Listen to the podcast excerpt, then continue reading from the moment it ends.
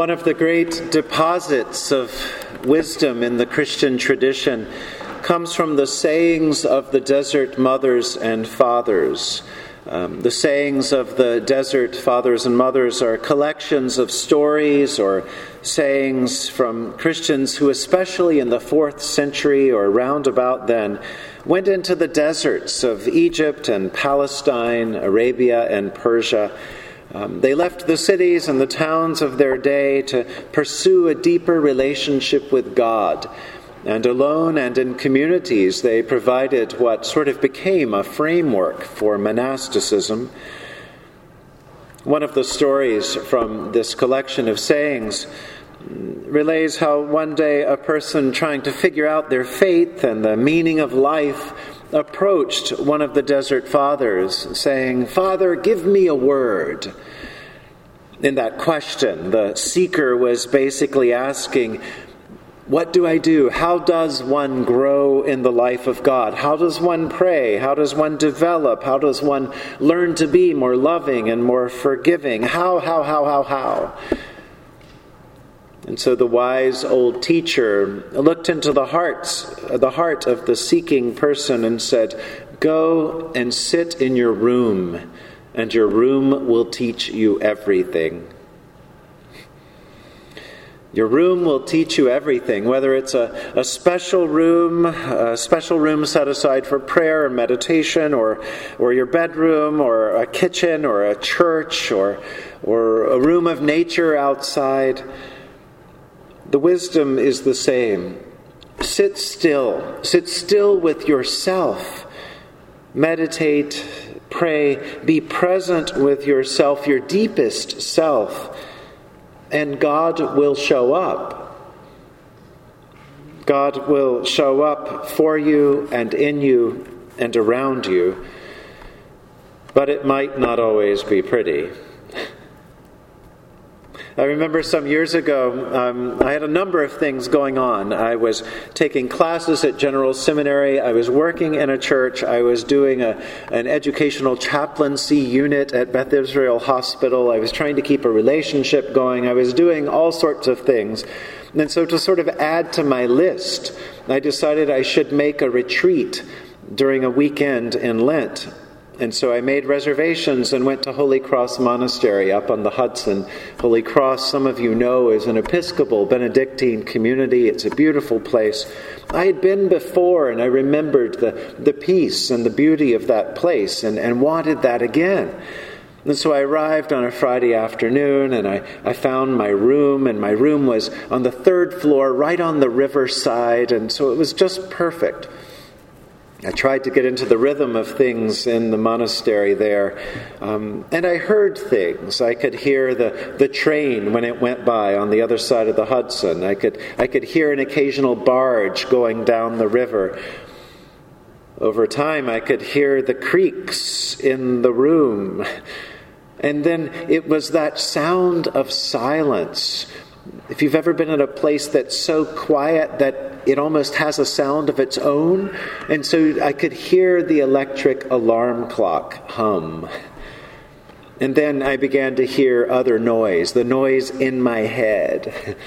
I began to hear all those little voices that had gone with me on retreat. Uh, one voice suggested, Well, John, who do you think you are? You're breaking away for a, a weekend and being a pretend monk. And then another voice sort of saying, You're just a big phony. What are you doing here? And then another question reminding me, Did you see Reverend so and so in the lobby? Didn't he look good? If you'd gotten your act together better, you could have been in a church like he's at. And on and on the voices went, questioning, raising issues, causing noise inside my head, inside my heart. I tried to silence the inner voices as I went to the, the sung prayers of the monastic community. By Saturday afternoon, it didn't work. And I ended the retreat and came back to Manhattan. I gave up. I just wasn't in a space to listen. It was only then that I remembered that in classes we were studying the wisdom of the desert mothers and fathers, and we had just talked about that phrase if you want to learn about God, go to your room and listen. I wasn't quite up for the challenge. I think a little bit of that is going on with Jesus. Having just been baptized, just filled with the Spirit, we remember those classic stories where, where a dove appears and Jesus hears a voice from heaven saying, You are my beloved. There's no question of God's closeness and God's fullness in Jesus' life. But then the Spirit leads him, full of faith, into the wilderness. And there, over time, things begin to unravel just a little bit. And so, there in the wilderness, Jesus is brought face to face with himself. And within himself, temptations begin to surface up in the form of Satan. Maybe Satan shows up in a person. Maybe Satan shows up in a vision. Or maybe Satan shows up for Jesus like Satan did for me, and those little voices in my head. It's always good to remember that Satan comes from the Hebrew, Satan. It means the accuser, the one who's always accusing us. You're not good enough, you're not smart enough, you're not holy enough. On and on and on the voices go. That's the devil. Whatever way we imagine it, it felt real for Jesus just as it feels real for us. And so those temptations play out before Jesus.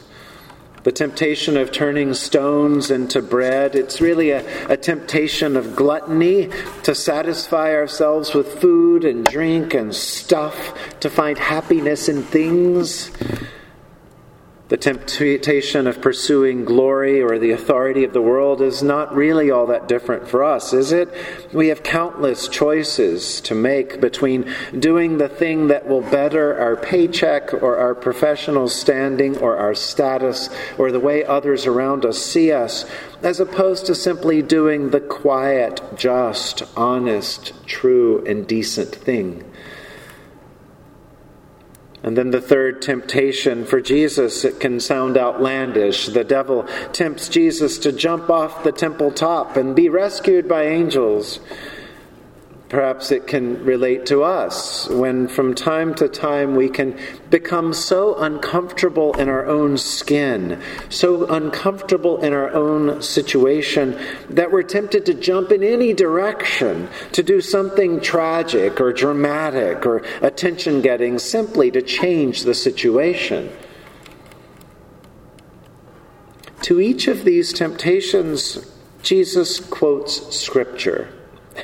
In other words, Jesus takes a deep breath, touches his spiritual base, and does whatever he needs to do to, to center himself and remind himself of who he is and whose he is. Jesus can withstand the devil's voice because Jesus has trained for this. He's ready through prayer, through showing and sharing compassion, through spending time alone, learning from his room and the many rooms in which he finds himself, learning from the Garden of Gethsemane, learning from the painful silence that sometimes comes in the face of truth. This season of Lent invites us to practice being one with God, being present with God, allowing God to be present with us. On Ash Wednesday, we, we heard again those classic disciplines that the church offers us. And so we, we, we think of them and talk about them throughout this season, those, those classic spiritual disciplines like prayer, like self reflection, like growing in faith, like almsgiving, like fasting. All of this is training for the spiritual battles that come up in life. It might be that we choose to, to read a little bit in a spiritual book or a devotional or scripture. Maybe we choose to try to pray in a new way, maybe with words, maybe with our body. Maybe we try to save money in a particular way and give it to a cause or a person. Maybe we choose to fast, which can mean giving up a particular food or drink, or to fast in a more creative way, to, to avoid waste, to use less plastic, to use less water. Um, Who knows what it might be? Other things can become spiritual disciplines when they clarify and steady us. It might just be a daily walk or a time of reading or sitting still or writing in a journal. All of these, almost anything really, can be used by God to deepen us, to steady us, to, to sharpen us, and to wake us up to God's presence wherever our spiritual room may be, whether it's a, a, literal room or a figurative or spiritual one, whether it's at home or at church or, or with others or in the park or a yoga studio or the gym. Especially in this season, may we have the courage to meet God and the strength with Jesus to stare down the devil. In the name of the Father, and of the Son, and of the Holy Spirit.